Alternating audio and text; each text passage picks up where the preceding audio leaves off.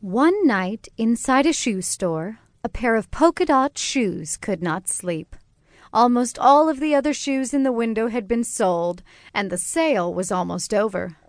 I need an owner before it's too late, cried the shoes. It was a shoe's worst nightmare to never be owned or walked in by someone who truly loved them. The sale ends in a week. You're too spotted to be sold, teased the shiny boots that had just been placed on display. You'll never be owned by anyone.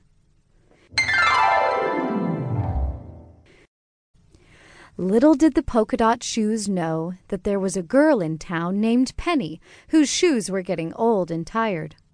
One day Penny and her mother were out shopping. They passed by the shoe store, and Penny saw what she thought were the most dazzling pair of red polka dot shoes in the world.